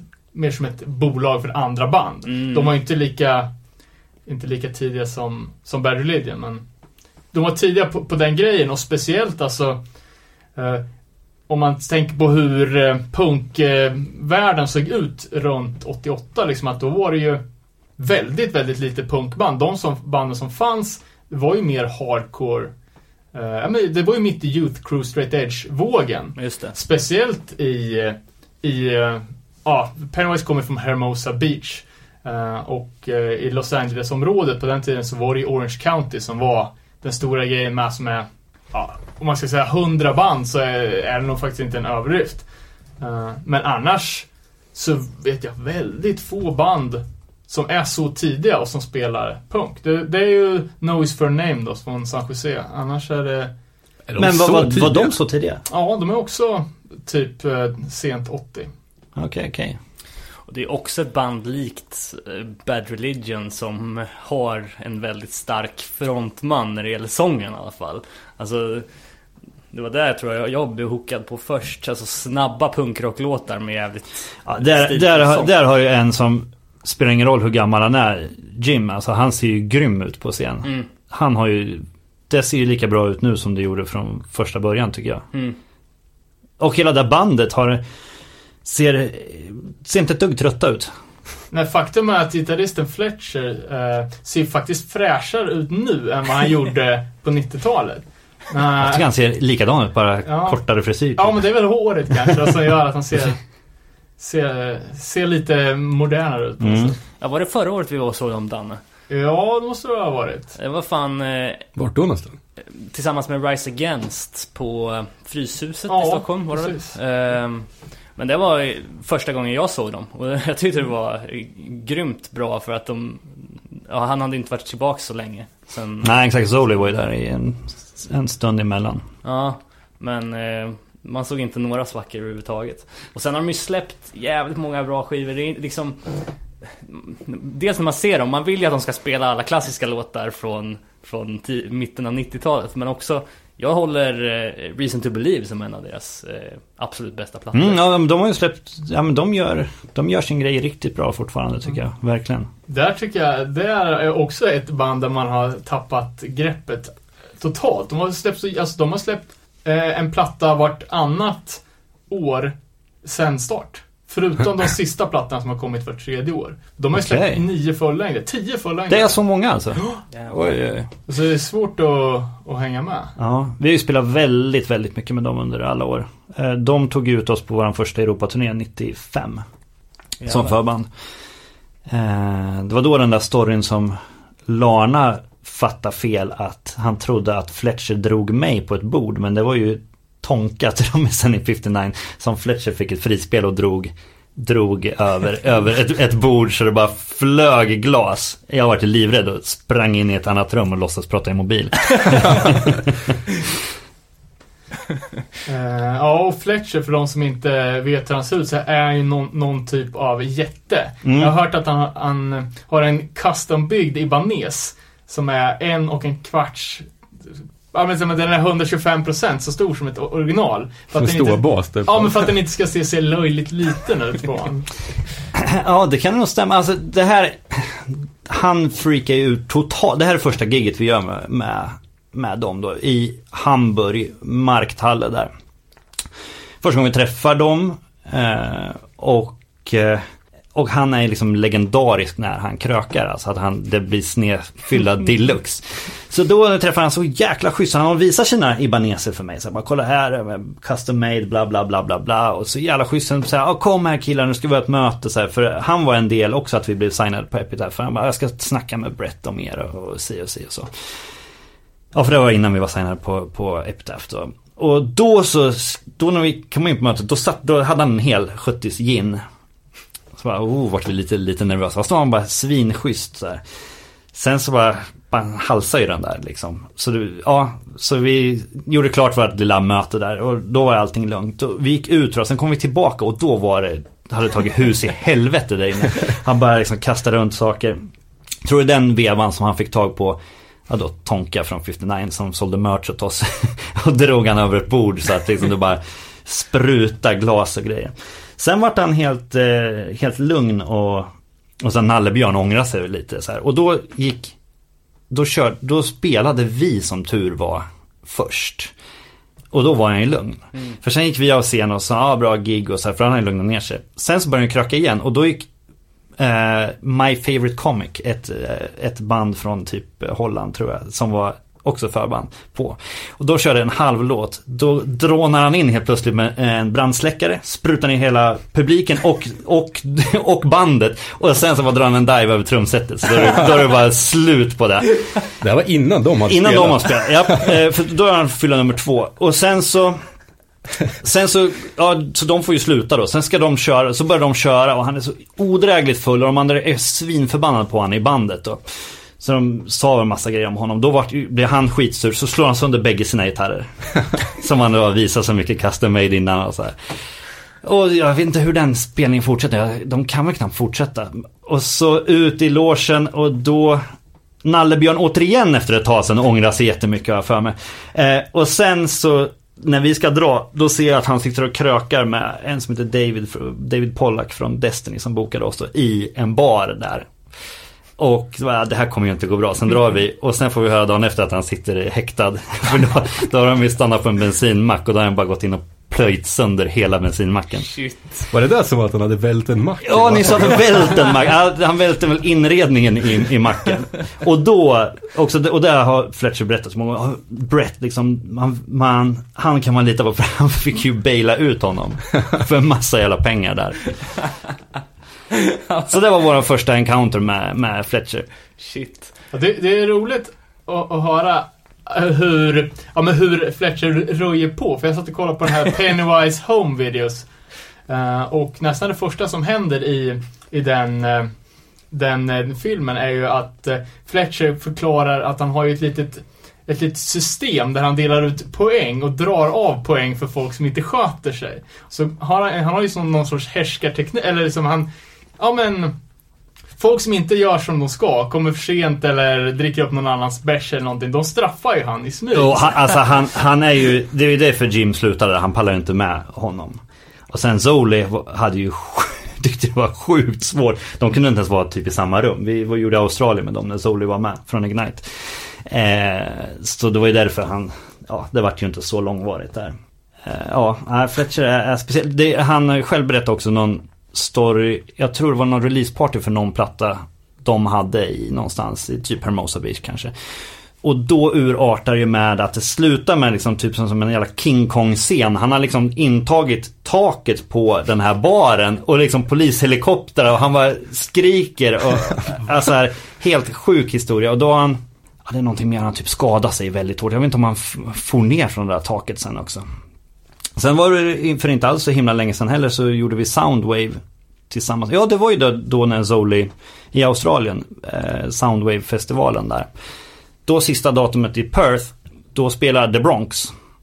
Då är Fletcher dyngrak. Går upp eh, till honom i The Bronx och börjar så här krama honom tycker så bra. Sen så, sen så har han en flaska med sig, så slår han sönder den. Sen bara drar han upp tröjan så bara skära sig i magen. och I krama. i ren pepp. Ja, i ren pepp. Ja, total pepp liksom. Gigi Allen.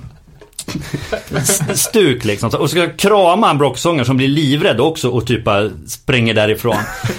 Och eh, det slutar ju då med att, eh, för vi hade samma turnéledare där. Han bara nej, han, liksom, han har ju skurit sig som fan. Så de fick ju åka till akuten direkt. Och var ju fortfarande dyngrak. Skitsvår att ha att göra med. Så här. Och sen var det direkt till flygplatsen och sen sätta sig på ett, eh, jag vet inte hur långt flyg hem tillbaka till LA helt sönderskuren i magen. Den bakfyllan med sönderskuren mage lär ju inte ha varit kul alltså. aj, aj, aj, aj, alltså. Man är ju förvånad att han har lyckats hålla i det så länge liksom. För de har ju turnerat 700 år. Och, Ja, fa- fast det där var liksom typ enda frispelet på den turnén och då var vi ändå iväg i två veckor. Ja, ja. Så att liksom han väljer sina...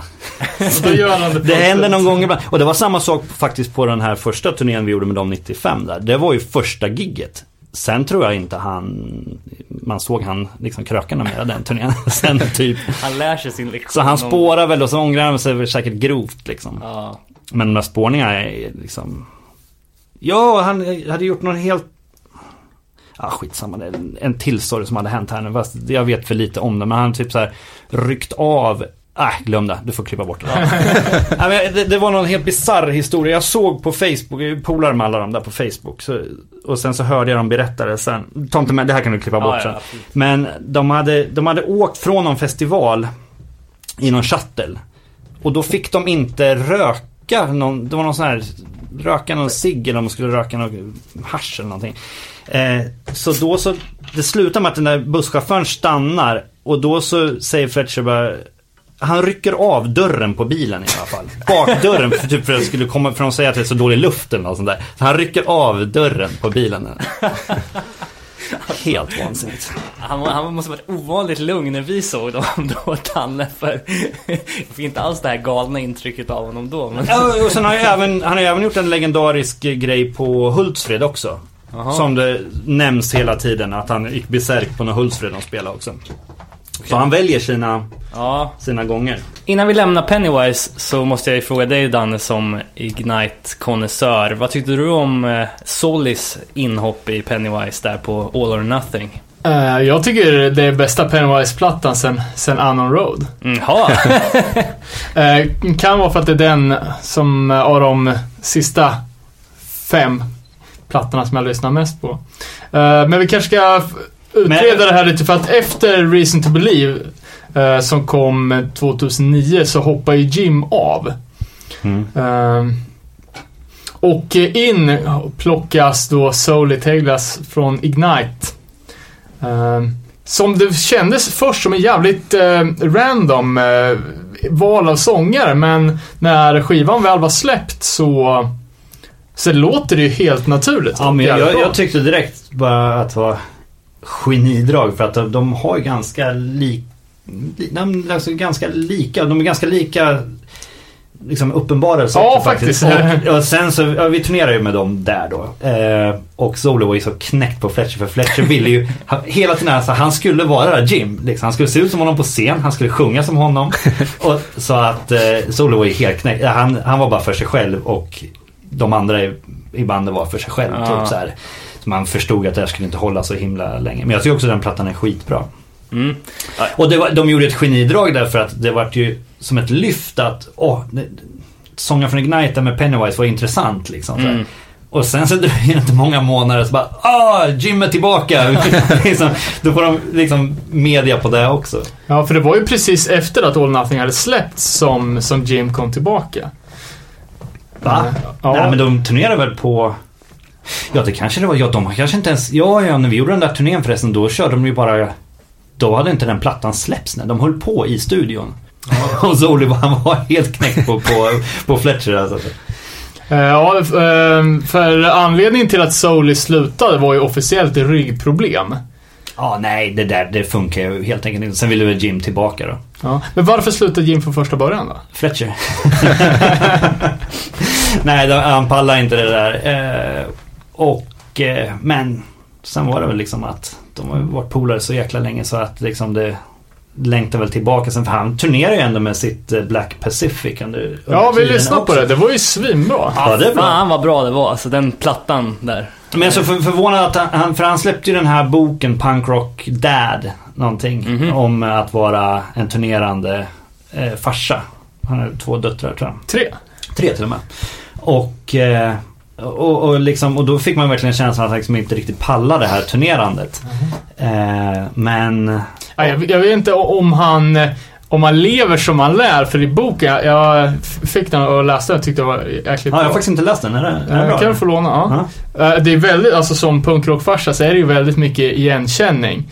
Eh, Och man blir ju verkligen peppad på att bli en bättre förälder, faktiskt. Sen så om man ska vara lite, alltså boken bygger ju mer eller mindre på att han gör roliga jämförelser. Han jämför liksom att byta blöjor med någon, ja men du vet. By- Byta strängar. Ja men, ja, men typ. Ja, så- men, så- han får väl bad, badda en gitarrtekniker. ja, exakt. Och badda, det, badda en bakfull gitarrtekniker. exakt, så det, det är så, sådana grejer hela tiden men det var- Det är samma sak att ta hand om ett spädbarn som att ta hand om Fletcher. Ja men typ. Ja. Alltså det, det så. Ja, men de är riktigt bra dudes. Får jag väl säga. Det är bäst att jag, att jag håller tungan rätt i mun här. Ja. Säger Nej, men- man tokiga saker om, om, om dem så kommer Nej. de tillbaka med en beef. Nej, för i, i boken så står det, då skulle de ju göra några, jag vet inte om de skulle spela typ, säg att de skulle spela The Whiskey fem kvällar i rad eller någonting på hemmaplan liksom. Eh, eller om det var, ah, någonstans i Kalifornien i alla fall. Och du vet var, varje kväll så då var det ju fest och sen så stack ju Jim hem och nattade barnen och och sen eh, så drog han, ja men så hoppade på turnébussen på morgonen och sen alltid, alltid efter gigsen åkte han hem och tog hand om, hand om familjen liksom. Ja, men det blev en kontrast där. Eh, fast han ser väl äldre. Men, alltså de är ju de är ganska stora, de ungarna. Ja, i boken så var de den yngsta kanske var tre och den äldsta var nio eller något sånt där. Eh, Ja, Okej, ja, jag Och polare en med på, på Facebook och hans, det är typ typ graduation-bilder och sådana grejer. Men det var ju också, ja det var ju sju år sedan. Det är så. sju år sedan, ja.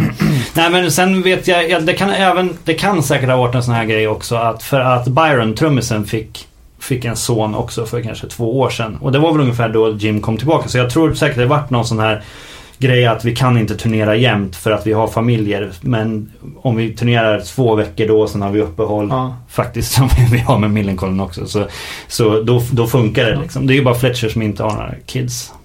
Och han vill väl säkert turnera hela tiden. Och härja. Eh, visste inte jag, men Fletcher spelar ju i ett, eh, ett eh, punkband innan Pennywise som är från första generationens LA. Ja, okej. Hardcore. Eh, Han var ju även väldigt 800. insyltad i uh, skatescenen, Fletcher. all right. Eh, Greger Hagelin från WSC, han, de var ju över och var typ polare på den här gamla goda tiden där. Right. Ja, det känns inte som att han har riktigt skatefysiken. Nej. Kanske en jävla nej, jävel men på han, att köra- nej, han är inte... köra snabbt. Han, nej men han är en sån här snubbe som kan ha en, ja men en typ sån här old school bräda och bara rulla rakt fram på liksom. Men han var väl han var väl delaktig i scenen helt enkelt. Fast jag, han var ju väl inte liksom någon duktig skatare tror jag inte. Ja, det där gamla bandet Con 800 släppte i alla fall en låt, en låt, en demo eh, som återgavs på en sjua här. eh, 2012. Okej. Eh, Men då fick bara 14 av demons låtar plats på sjuan. Så det är så här, det bästa från demon. Eh, För de som vill kolla upp. Finns säkert att få tag på fortfarande. Lång demo måste jag säga. Ja, jävla massa låtar. Eller också är de sjukt korta. Eh, Men jag säger om man inte har varit inne på Pennywise på länge och vill eh, gräva sig tillbaks på till Unknown Road och About Time och sådär så släppte de ju faktiskt någon slags remaster av dem i mitten av 2000-talet. Eh, som... Som den sista Yester Years. Är det den du tänker på? Ja, eller att de har, jag tror de har remasterat själva plattorna. Ja men det var den som släpptes bara för några år sedan, eller hur? Ja, Eller om de är med, med, Att de har släppt alla menar du? Nej, att de har remasterat Unknown Roads och Aha, About okej, Time okej. och om det är den som kom efter också. Från- Vad heter den? Full Circle. Full Circle. Ja, precis. Ehm, men ja, det är ju, kan ju vara intressant om man inte har... Ja den är väl, Full Circle, Circle tror jag är Det var väl den plattan som de turnerade på när de tog med oss i Europa 95. Så det borde vara den tiden. Mm. Hur hur upplevde du Pennywise-publiken då? Man ser ju... Alltså det är ju lite av ett, eh, ett begrepp liksom att, de, har- att Pennywise har en väldigt st- alltså, stark fanbase liksom. Jo, alltså Brohymn, den, när de kör den låten då är det många Bros. bra, bara överkropps bros som, som dånar runt alltså. Nej, men det, ja, de, de har ju verkligen den, den här, alltså de är ett band som är jäkligt stort på college. Ja. Ja, för det, det känns väldigt speciellt. Då ser man också i den här home videos liksom att de filmar massa fans efter spelningen och det är liksom, känns lite bonnigt på något sätt. Och, de är väldigt starka och väldigt högljudda och väldigt fulla deras fans. Ja, Alltså jag tror inte det är så bonnigt direkt men det är, det är väl mera, ja, men det är lite, kanske lite mer jocks-hållet. Men kanske det, sport, sport-dudes. Liksom Mm. lite, lite mer. Men alltså det är ju man har ju sett många gigs med dem där det har varit helt makalös eh, Circle Pit.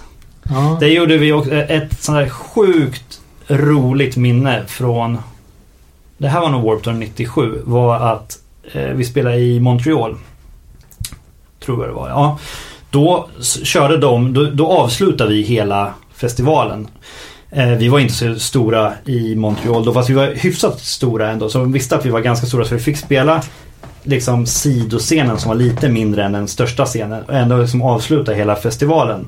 Eh, och det var ju precis när vi vart riktigt stora i Kanada. Men då, då så att vi fick ändå göra Men då, då körde Pennywise innan oss och de var väl egentligen riktiga headliners. Så avslutade de med Brohim då. Och då står vi på scenen där och det har gått över lite tiden. Så då börjar vi spela med i låten. Och liksom sjunga med när den, så att när de väl lägger av så fortsätter vi på, på den. Så publiken bara mosar över. Sen kommer hela, hela Pennywise kommer upp på scen och sjunger med oss också. Liksom, så jävla grym grej. Det, det var, det var sån här total gåshud för liksom en själv. Ja. Jag såg ju eh, Pennywise på House of Blues i San Diego. Eh, och det var ju det, det var ju mest våldsamma spelningar jag varit på i hela mitt liv. Det var fan slagsmål hela tiden. Det där har du väl berättat, men du vart ju också slagen. Ja, jag har varit lite all, all, Det var ingen som inte fick stryka. Det var liksom så mycket, jävligt mycket jocks. Och så, så här, jocksen slogs med mexarna, mexarna slogs med, med några andra. Det var så jävla mycket bråk. När var detta? 2002 kanske? Okej. Ignite, Circle Jerks och Pennywise på House of Blues. Det var, det var svinbra spelning, men jag kommer ihåg att det var så jävla... Alltså Blues också, de brukar ju ha sån jävla nitisk security. Alltså, ja, det märkte jag då inget av. Alla när man, när man spelar de där ställena liksom, det är ju... Visst är det House of Blues, så det tror jag är Disney-act. Mm. Eh, Det är jävligt coolt spelställe, för det var ju så här, Det- så det- balkong, låg balkong. Ja men det är inte, inte Anaheim alltså, utan det är San Diego. Uh, ja, San Diego. Men det är ju Vi så, spelar House of Blues, alltså som ligger precis bredvid Disney. Inte där som ligger bredvid Ja, Disney. nej, det, det vet jag inte. Nej, det var Nej, nej, där vi spelat flera gånger. Men, men då, då är det ju alltså... På de där ställena är det ju... De är så jäkla corporate de här ställena. Så att det brukar vara så här dyng-security liksom. Som bara typ står och typ lyser på folk i publiken och så. mm. Men uppenbarligen inte eftersom du har varit med om den här slags Nej, men för det, det, slagfältet. det känns, känns som att publiken är liksom att det, det är tillräckligt lättillgängligt för att eh, liksom alla ska ha hört talas om det, men det har aldrig blivit offspring av det. Nej men det, alltså de är sjukt starka i Kalifornien. De, Ja, ja men de, det kändes verkligen, nu var det ju inte på hemmaplan, jag vet inte, det är ju... ja, ja, det är ju principen. Typ. av dem. Alltså. Ehm, men det kändes liksom som att det var lite så här. Ja men folk som lyssnar på Pennywise back in the days kommer tillbaka till, till gigget och ska liksom, du vet, lite så här röjde vi på min tid, nu ska vi visa liksom. Ja, det är nog inte omöjligt. Uh, jag kollade också det, för vi snackade här för något avsnitt sen om att NoFX um, NoFX vinyler är så sinnessjukt dyrt. Ja, jag hörde du sa det.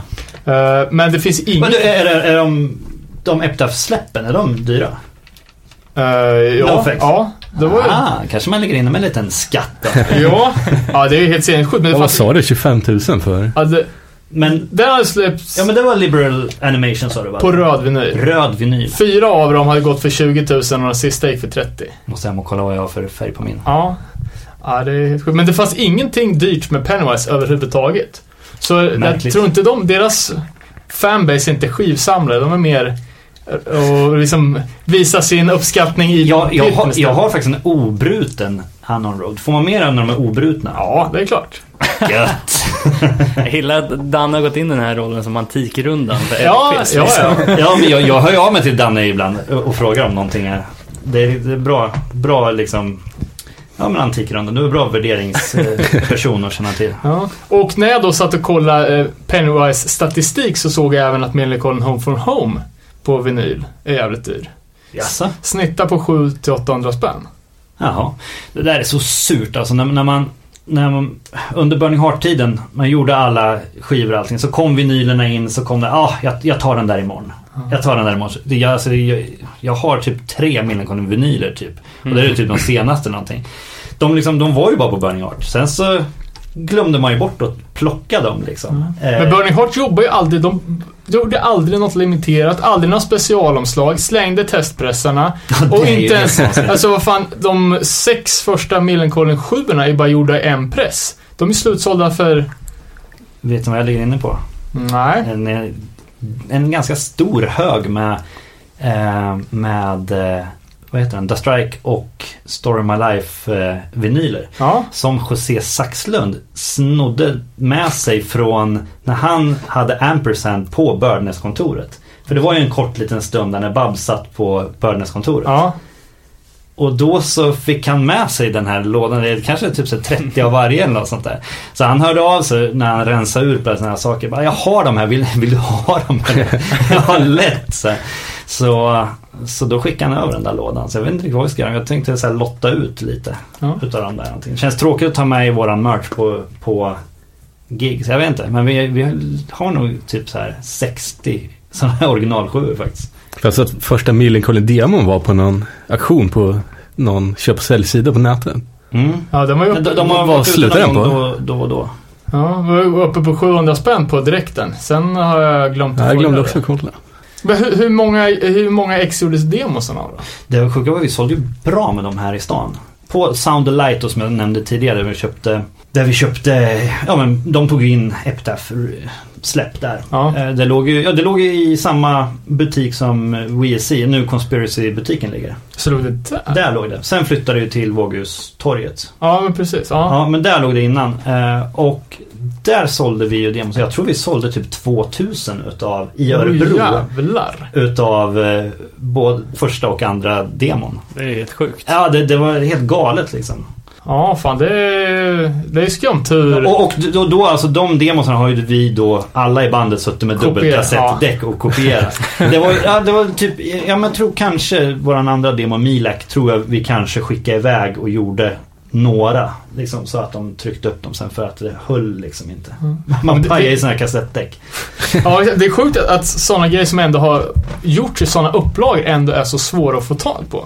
Mm. Jag vet inte eh, om folk, eh, liksom, om det har städats bort efter, efter att kassetten tvärdog eller om folk sitter och håller på det eller... För det borde ju... Ja, men jag tror sånt där slängs liksom utav folk Ja. kanske. Ja, Och jag vet ju själv- liksom. Själv, det var ju man själv som tillverkade dem, satt och vek dem där, kopierade liksom på skolan eller vad man nu gjorde omslagen. Så man själv, jag själv har inte något original heller för jag har väl liksom lite vad är ett original liksom för mig? Eftersom det. jag kopierade ju bara till band man köpte. Mm. Och sen så vek jag ihop ett, ett sån här konvolut och stoppade i. Då var det en kassett. Men jag har dem liksom säkert delar ligger lite här och där. Mm. Men blir den äkta om jag, Om du gör det igen om jag idag. gör det igen idag? Om du, om du gör det Ja, så är det det. Ja. Men ja, det, är kanske någonting att börja lägga Sitta sånt där hemma. Ja, men det finns ju alltså vissa personer, typ Dweed Integrity, som, som har det som yrke liksom. Bootlägga Ja, sina egna precis. grejer. Oh, fan vad rassligt alltså. Ja, men det, ja, ty, ehm, finns en väldigt outnyttjad potential av återsläppa Millencolin-grejer på vinyl. Det, det, är min, Trodde du det är min re- rekommendation alltså. Trodde du Ja, jag skulle vet säga inte- Jag vet inte riktigt hur, vem det är som har rättigheterna till dem. Det där, det där ja, Epitaph köpte ju Burning Heart där. Så det ligger ju under, under Epitaph nu, hela backkatalogen. Jag vet, Babs har ju varit igång och försökt att liksom släppa, det berättade han väl i det avsnittet, att eh, köpa loss hela den katalogen och släppa den, marknadsföra den eh, digitalt nu. För den ligger ju bara där och inte någon gör någonting med den. Mm. Ja, fan det är ju det är tråkigt för det är ju, finns ju mycket, mycket bra som skulle kunna utnyttjas. Liksom. Uh, men om vi ska bara toucha lite på, på Millencolin. då. Eh, den senaste plattan. Det är första som, är, som ligger helt under Epitaph va? Ja, kanske. Jag, nu minns inte jag hur, alltså, nej Machine 15 som vi släppte, alltså det är ju, vad var det, åtta år sedan. Ja, sju, åtta år sedan. Eh, jag tror att den är också, ja men den, då jobbar vi bara med Epitaph gjorde vi. Okej. Fast vi kan, de hade ju liksom kvar Burning Heart, liksom loggan och labeln bara för att det var liksom ett starkt eh, Varumärke? varumärke Ja. exakt. Fast eh, Babs var ju inte, hade ju inte kvar. Nej, okej. Nej, det var... Så att, nej men det, det var Epitaph. Och det var helt eh, naturligt att ni skulle fortsätta jobba med, med Epitaph på, på senaste. Mm, ja, det har varit ett jäkla gidrande om kontrakt inför varenda en. För att liksom... Eftersom det har tagit lång tid emellan, emellan dem så har ju... Vi satt ju på ett kontrakt med Burning Heart som var liksom omöjligt hur skivindustrin ser ut idag. Liksom. Den optionen som det heter som de, de då har för att släppa den. De kunde ju liksom inte nå upp till de målen. Så får man ju hålla på och förhandla om dem. Så, nej, men vi har väl varit runt och kollat bland andra bolag inför varenda. Sen har jag hela tiden känt att Epitaph känns ju helt rätt och hoppas att det är där vi ska stanna Ja, på. ja. Men det måste man ändå ge dem Epitaph. De har ju hållit sig aktuella liksom, Mm. under hela 2000-talet. Liksom. Mm. Det är absolut inget bolag på decline. Utan de har Nej ju men de är grymma. Alltså det är så, känns så sjukt bra att kunna ligga på ett sånt bolag som ja, men, Supertrevliga, vi gör den här historiken tillsammans med dem och sen bara ligga på ett skivbolag. Det är så många artister idag som bara, äh, vi släpper själv och si och så. Men då har man liksom har ju ingen att bolla med. Det är ingen som marknadsför dig förutom dig själv. Och det, det, är, det är synd. Den, det här försvinnandet av bolag är så synd. Liksom, själva det här nätverket som fanns och som alla vann på. Liksom, man låg, Burning, liksom, kom du in som band på Burning Heart. Då, hade du, då öppnades det ju dörrar till massa mediala portar och, massa kontakter direkt. Liksom. Sånt är ju svårare för, för mindre bolag idag. Men vet du om Epitaph är större nu än vad det var, säg mitten 90?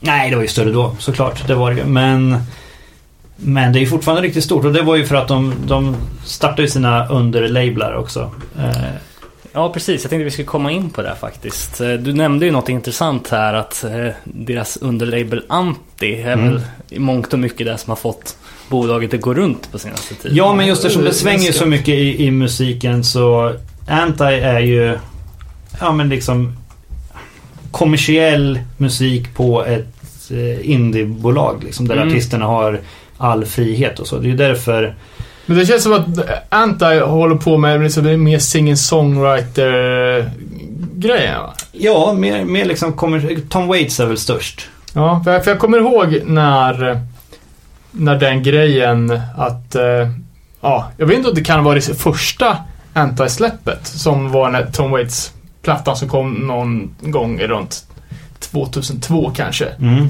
För då kommer jag ihåg, eh, var i samma veva som jag såg Pennywise på House of Blues. För då hade de ju såna här eh, banderoller över gatorna, liksom i, i, ja, i Los Angeles. Liksom med reklam för den plattan. Ja men alltså det hade vi, vi hade ju, jag tror jag har bilder hemma, vi hade ju både så här parkbänkar med Home from Home och...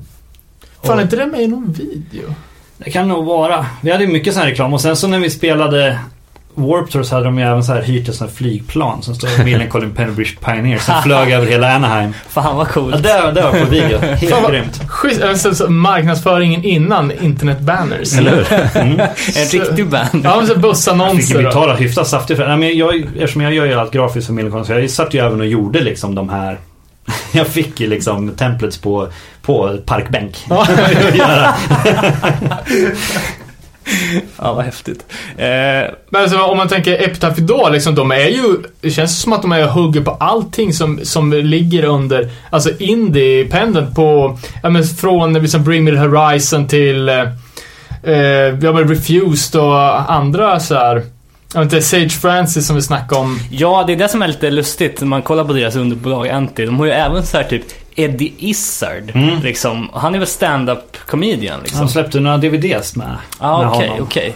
Eh, och sen stora artister nu, Kate Bush till exempel har släppt något på också. Eh, men ja, Men jag tror, alltså, jag tror att det, ja men Tom Waits kanske öppnade liksom det för mycket andra stora artister som ser, oj han, han kan göra det här och det är ett independentbolag och det går så här, så här bra. Så att jag tror att många kan vara lockade som inte vill signa på, på ett major liksom, Mm. och bli helt uppsignade och du har ingen aning om din release blir upplockad på alla marknader, du vet inte den du jobbar med nu kanske bara får sparken. Liksom. Det, det är Mm. jättesvårt på ett sånt här stort bolag. Helt plötsligt kan de ju bara lägga ner en division och så blir du överflyttad någon annanstans och då hamnar du underst på den priolistan där. Du blir han- behandlad väldigt risigt ofta. Ja. Kan bli. Om du, om du inte... Om du inte Och du är inte gör- den bäst säljande liksom. Nej exakt, då hamnar du någonstans och då ska du bara ha tur att personen du jobbar med har tid att jobba med dig och liksom orkar lyfta fram dig igen. Och det, och det vet man ju inte, det blir ju inte så på Epitaph för de, de jobbar ju på det gamla hedliga sättet liksom. Men, eh, sen så, alltså när Offspring blev jättestora, 94 med Smash, då så höll ju Epitaph på att gå i konkurs. Berättar ju Brett någon gång. Eh, för att när man får den efterfrågan, alltså ska pressa upp typ, jag tror den har sålt 11 miljoner plattor. Ja. Och initiellt liksom, när- det bara breakar i USA där, då måste de alltså, då måste det ju finnas då måste det finnas tillgängliga CD-skivor i kanske direkt. 4 miljoner. Och det är inte peanuts alltså, att pynta ett, ett för den uppressningen. Ja, för att du får ju tillbaka royalty, alltså jag vet inte hur lång tid det tar för ett, ja men kanske kvartalsvis då eller, Ja. eller halvårsvis du får tillbaka pengarna liksom.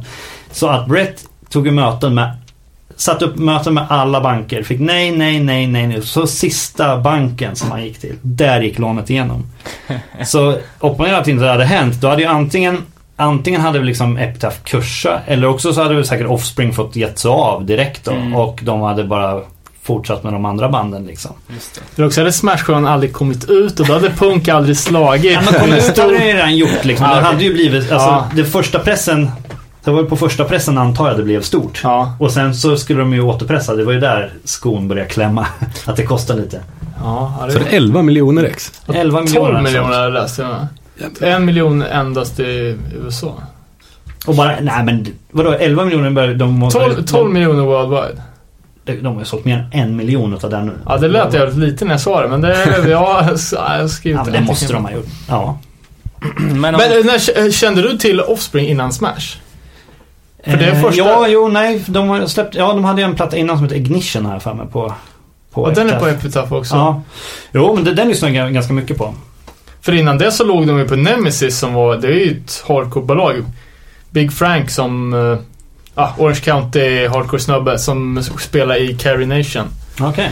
Eh, och det var ju liksom, ja, det, det berättar, super det berättar väl Bams också. Jag hade inte hört det tidigare när han berättade i den, det avsnittet. Att eh, han hade Ja, en han liten, var ju på många sådana Ja. Och sa nej va? Ja, men så, alltså de... Ja, det, det är ju alltså...